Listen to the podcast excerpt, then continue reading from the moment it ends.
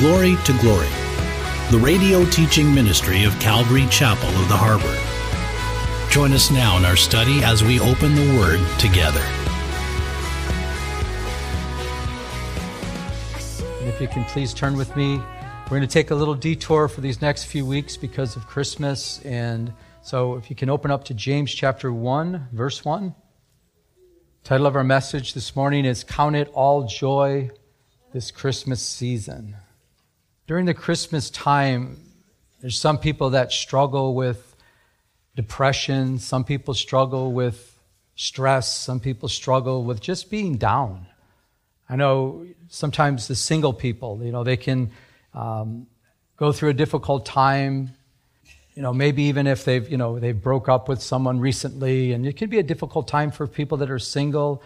Um, those that have lost loved ones, as we think of Bob Wallstein is going to have his first Christmas without his dad, and I know uh, these times can be can be troubling during those times. Also, even if you're just separated from your family, and I know the enemy loves to work on us, you know, in different areas, and so it can be. I remember when I was at Calvary uh, Costa Mesa answering the prayer lines. I remember uh, during the Christmas season, you know, we would get many calls uh, for people that were depressed, people that were lonely, people that were stressed out, and it just kind of increased during this time of year. But I want to remind you that there's something that should mark all of us as Christians, and it's called joy. We're to be marked with this thing called joy, and we're to count it all joy. No matter what trials we go through, no matter what takes place in our life, there's a joy that comes from Jesus. And he's truly, you know, we hear people say Jesus is the reason for the season, but it's true. He's the reason for the season. If we have Jesus, then we should have joy, right? So let's go ahead. Let's take a look in our text here. So that's James chapter 1, verse 1, and we're just going to look at the first five verses. James speaking says, James, a bondservant of God and of the Lord Jesus Christ, to the 12 tribes which are scattered abroad, greetings. My brethren, count it all joy when you fall into various trials knowing that the testing of your faith produces patience. But let patience have its perfect work, that you may be perfect and complete, lacking nothing. If any of you lacks wisdom, let him ask of God, who gives to all liberally, without reproach, and it will be given to him. What a wonderful letter. I don't know if you've had any time studying the, this letter of James, the book of James, but uh, it's probably the most practical book in the New Testament. I love that about the uh, James. It's so practical. It's our instruction book, um, the how-to book. So it, it, gives us, you know, different instructions. I've heard someone even say it's the it's the Christianity for Dummies book, and I, I don't know if that's true, but but another thing I love about the book of James is that it reminds us that this Christian life that we have, it's not just an intellectual faith that we have. It's not just a, you know, a mental faith that we have, but it's something that we walk out practically.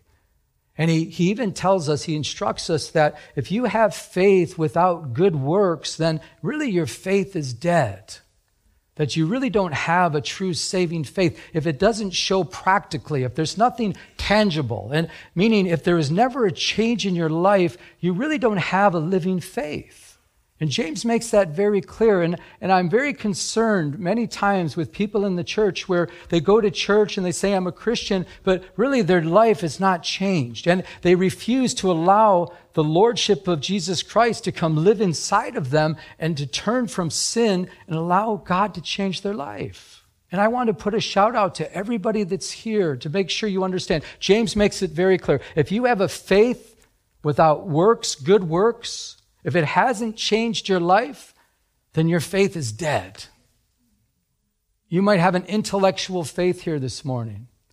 You might have uh, even had an emotional faith. You said a prayer and tears came running down your eyes, and you're like, "Oh, it's so emotional, Pastor. I remember the day 40 years ago, and uh, and it happened."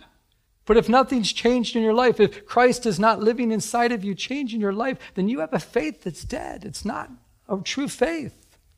And God wants you to be uncomfortable. He wants you to be uncomfortable because He wants to change you. He wants you to be so uncomfortable with your sin that you turn from your sin, you give your life totally to Christ, and you allow Him to live inside of you, and you allow Him to be Lord. And that's one of the reasons why I love the book of James, the letter that we have here, because He tells us like it is. Faith without works is dead. We need a faith that works.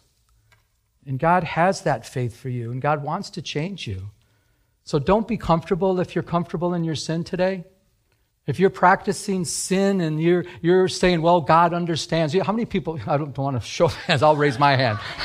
I'll raise my hand. you hear people say that God understands. What? God doesn't understand. God doesn't, God's saying, no, I understand that you're in your sin and that you're practicing sin and you're living in sin, but I want to change you. I understand that you're stuck, but I don't understand why you're not turning from your sin because I want to change you. I want to give you new life. I want to come and live inside of you. I want to give you a better life than you've ever had in your whole life completely because I want to give you a spiritual life, but I cannot give you a spiritual life as long as you stay in your sin.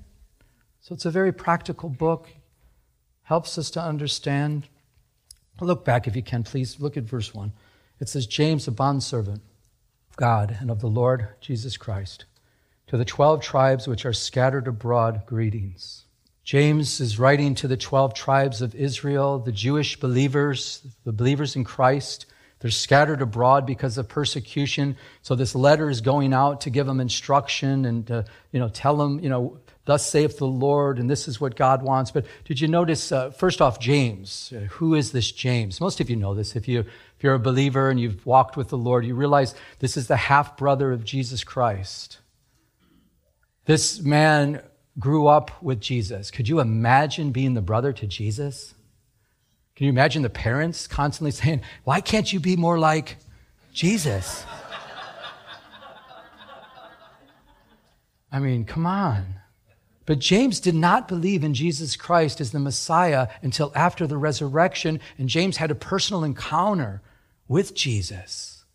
And when he had that personal encounter with Jesus, his life was radically changed. So much so, they, he's known as uh, camel knees because he spent so much time on his knees. He was a man of prayer. James. So much so was his life so radically changed that this man, James, became the leader in the church. He was the main leader in Jerusalem of the Christian church. People looked to him for answers, and he, he was radically changed. This man, James, have you been changed? Tradition tells us, not the Bible, but it tells us that James was martyred for his faith. It tells us that the Pharisees, the religious leaders of that day, they, they hated him so much because of his powerful testimony in Christ that they pushed him off the, the temple, at the temple. They pushed him off and he fell down and they went to him. They beat him to death with clubs because of Jesus. They didn't believe in his Jesus. Tradition also tells us that while they were beating him, he said, Father, forgive them. They don't know what they're doing. Does that sound familiar? But Jesus said on the cross, Father, forgive them. They don't know. What a changed man. And I don't know about you, but I, you know, I think through this and being the half brother of Jesus, being the main leader of the church, and if you start off a letter, I think it would be worth mentioning at the beginning, saying, Hey, this is James. I'm the half brother of Jesus, blood brother of Jesus Christ. You would think he would mention that. And if not, you know, just that, he probably should say, And I am, by the way, I am the head leader of this church. But he doesn't say that, does he?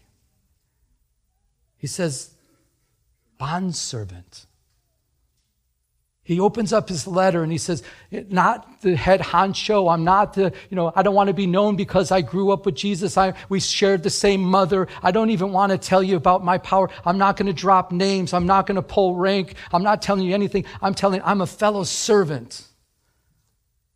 What humility. God loves humility. God hates pride. God thrives when those humble themselves under his hand. That word bondservant, the Greek word is, is doulos. If you're a note taker, doulos, the Greek word, and it, it means a permanent slave. a, a volunteer slave. I, I've become a slave of who? Of, of God and of the Lord Jesus Christ. He says, No, no, I, I'm not the half brother of Jesus. He's the Lord. He's the King. He's the King of kings. He's the Lord of lords. And I'm, I'm, I'm his humble servant. I'm his slave for eternity. For I'm his slave forever.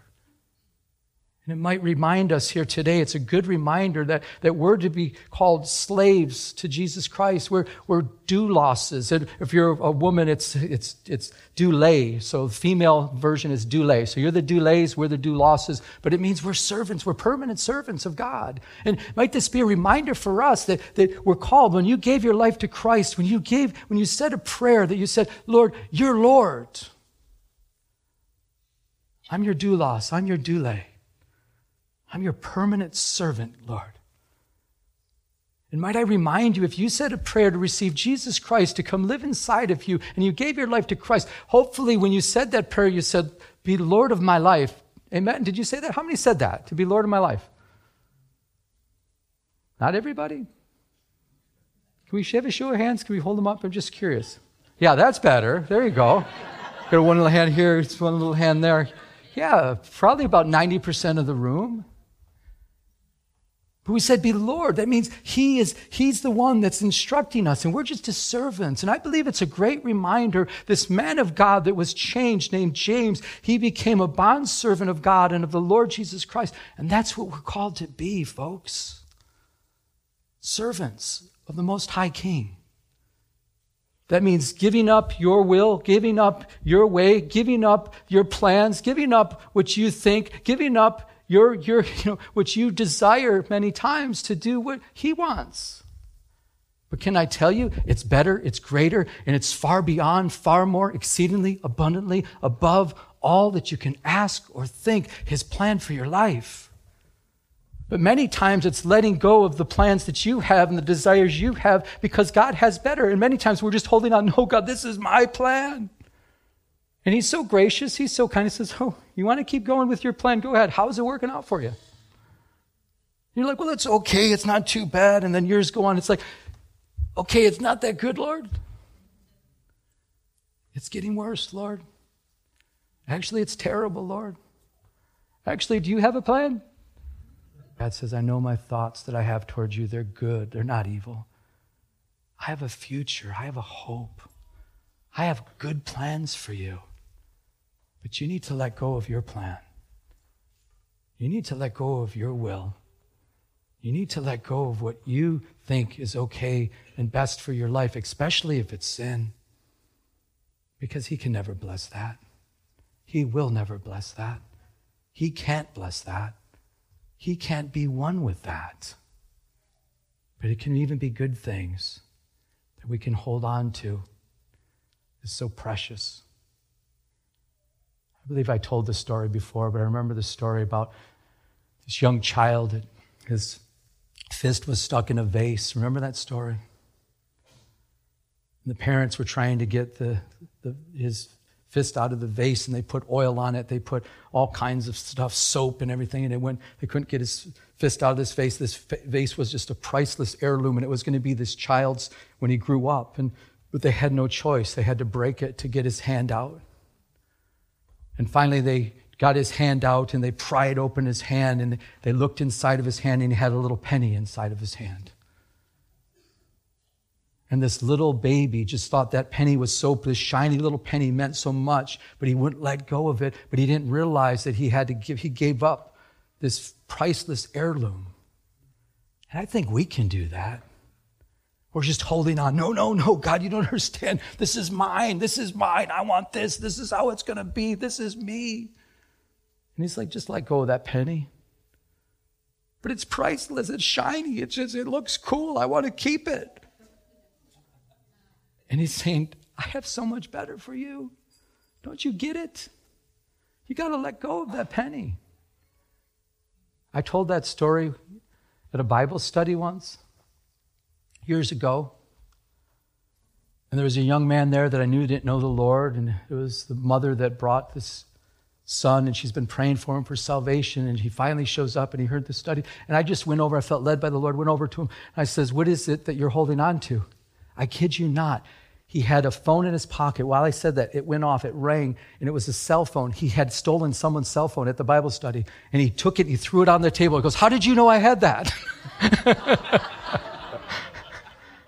and the lady at the house that owned the house, she says, Oh, there's my phone, thank you. She was, I was just ringing it to see who had it and where it was, and it was in his pocket. He was stealing it. And I just got done saying, What are you holding on to? And, he, and I was like, I, I said, don't you get it? He goes, no. He goes, my mom told you, told you that I stole that. And I said, no, nobody told me nothing. I didn't know a thing. It's God that loves you. You need to let go of your old life. True story. It was so awesome. My wife and I, we got a few days off last week. We went to Solvang. It was fun. It was relaxing. It was so good. On our way back, we stopped to, to get something to eat. Actually, in LA, we stopped at a Chipotle there in LA. And Imagine that, you know. Thought we'd try something new. and in line, there was this, this young man, and he was all dressed up. He had a you know tie on and all. So I just said, I said, hey, where do you work? And he says, Well, I do all kinds of stuff. He says, I, I, I don't know, I do this and I, I do this. And he's all nervous. And I said, I said, No, I just asked you because you're dressed up. I thought you just got off work. And he says, Oh, no, no, no. He says, No, I didn't get off work. He says, Actually, I just met with some millionaires and he says, They're going to kind of mentor me. He says, I'm going to really make it big.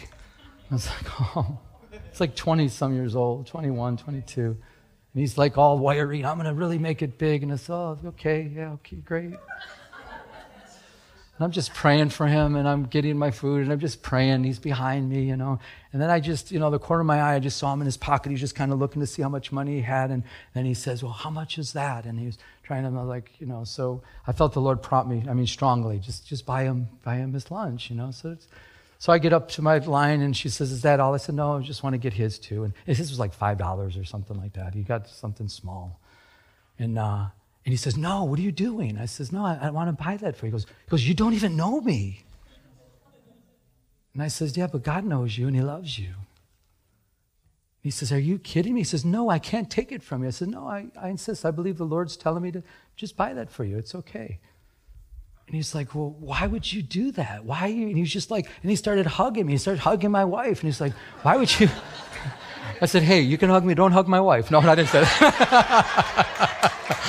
I didn't say that. I didn't say that. I thought that, but I didn't say that.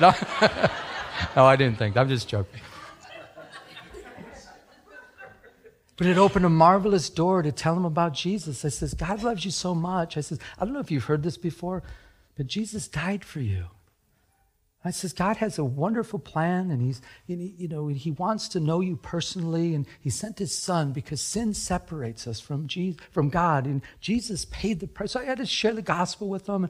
He's like, he's still hugging me. He says, "You don't believe this is such a divine appointment, and can I get your phone number?" And da da da. I said, "Yeah." So he had his phone. He gave him my phone number, and, and then we'll see what happens. But I just believe it was just a wonderful work of God's Spirit. And I want to say, just you know, we're his servants, we're God's servants. And I felt strongly, I mean strongly, the Lord was, if not, I don't say it was audibly, but the Lord said, No, buy, I want you to buy this for him. And we're servants. We're, you know, if we can be in tune with our master, it's such a wonderful thing to watch him work. He goes on to say, James says, My brethren. So we know this is written to the believers, again, the Jewish believers, but it's also written for us. It's God's word. My brethren, count it all joy when you fall into various trials, knowing that the testing of your faith produces patience. Our faith will be tested. And we have a choice to make to, to allow those trials in our lives to bring us down, or we can look up. We can allow those trials that come. We will have trials. We will have tribulation, not the tribulation, but we will have you know, persecution and, and tribulation. And, and when those trials and those persecutions come, we have a choice. Are we going to look up or are we going to allow it to bring us down? And James is saying, no, no, no, count it all. Did you notice I even capitalized A L L? Call, call it all joy. Every trial you go through, just count it joy. It's like an accounting thing. It's just it comes your way, and it's I think it's it's very healthy for us to realize this. A trial comes, difficulty comes. It's like situations come. Oh, it's, it, it wants to overwhelm you. Like I don't know what I'm going to do. I I don't know how to handle this thing. And it's like and so it's it, that temptation's there is to bring you down, to be overwhelmed, to to be fearful, to be worried, to be anxious, to to to, to fret. But it's saying, no, no, instead of that, count it joy. So I've been doing this. I've been applying this. Count it joy. It's coming my way. That's impossible, Lord. I don't even know if you're going to handle this one. Lord, this is. I count it joy. And it does something to us when we just say, I'm going to count it joy. And even your spouse might say, well, how is this going to work out? I don't know. I'm doing my best, but I'm going to count it joy. It's coming our way. We're just going to count it all joy. And we look to the one, we look up because he has unlimited resources.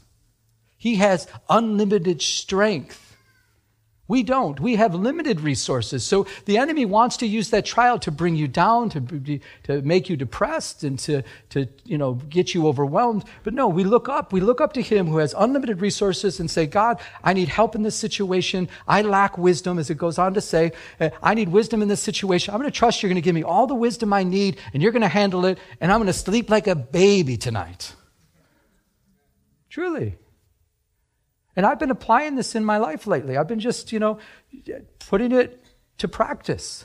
This is a practical book. Count it all joy. When trials come your way, please do this during the week. You'll probably have at least one trial, okay? I just hate to break it to you. You'll probably have at least one during the week. And I want you to try this because this is God's word. It's a practical book. This is application. I, when the trial comes, I'm going to say, God, I just count this joy. And I guarantee, wait a second, what's going to happen? It's going to get worse, though, okay? I'm just want to warn you. I'm just going to warn you. I will warn you because it's true. It's just going to get worse because it's a test. It's a test of your faith. It's a test to say, you know, do you really trust that? So then it's going to get worse and you're going to have to say, okay. And then the enemy is like giving both barrels now, right? And I want you to try this again. When it gets worse, just say, you know what? I'm still going to count it all joy Joy, J O Y, joy. We're going to just count this joy. And even if it gets worse, you're going to say, we got a big J, we got a big O, we got a big Y. I'm going to count it joy. I'm not going to let this trial rock my faith and steal my joy. I'm just going to rejoice in the Lord. And it works because it's God's word. And because God wants us to rejoice always, constantly. Take joy in whatever comes your way. Friday, we were setting up with all this stuff and for the play, and and there was only a few of us here, so there was extra work, and we're like, well, we don't have enough hands, and so all hands on deck. So we're here, and, and usually Friday at least I work on getting the title of the message and the scripture reading, and, and you know, this, you know, read some stuff and commentaries and stuff. And I'm like, okay, no, you know, we just don't have time. We're, we're here from early, you know, keep going, going, going, no time. And then I know I'm like, okay, you know, don't, and I told Brenda, hey, usually by five I have the title. You're not going to get it at five o'clock. Just want to let you know I can't do it. And, and that's just, but the Lord just kept saying, count it all joy joy. It doesn't mean I was being irresponsible. No, don't, please don't get me wrong. It doesn't say that's a ticket, you know, be irresponsible and call it all joy. No, no. That's, that's not what I'm saying. No, I'm saying when circumstances are such where you have no control over your circumstances, there's nothing you can do to change your circumstances. You've tried everything to change your circumstances. Then you count it joy because you know that God has got another plan. But it's a reminder for us to guard over that great joy that we have in Christ. Guard it. Don't allow the enemy to steal it. Count it all joy when trials come your way. Hi, this is Pastor Joe, and I would love to wish you and your family a very blessed Christmas. And also, I'd like to take this time to invite you, the K Wave audience, to our fifth annual Christmas drama play, Charles Dickens' A Christmas Carol. It's a free event, and we would love if you can come and join us. We have five performances beginning on Monday, December 12th, Tuesday, the 13th, Thursday, the 15th, Friday, the 16th, and for our last performance, it'll be held on Sunday, the 18th. They all begin at 7 p.m. We look forward to seeing you here. God bless you and have a Merry Christmas. You have been listening to Glory to Glory with Pastor Joe Pettick, an outreach of Calvary Chapel of the Harbor. If you would like to enter into a personal relationship with Jesus Christ, call now at 714 788 8221. That's 714 788 8221. We'd like to extend an invitation to visit us here at Calvary Chapel of the Harbor. Our address is 16450 Pacific Coast Highway in Huntington Beach, California 92649. We're located in Peters Landing Marina in Huntington Harbor. Our Sunday service times are 10 a.m. and 12 o'clock noon. Our Tuesday evening Bible study begins at 7 p.m. Now, may we continue to go to His throne of mercy as He changes us from glory to glory.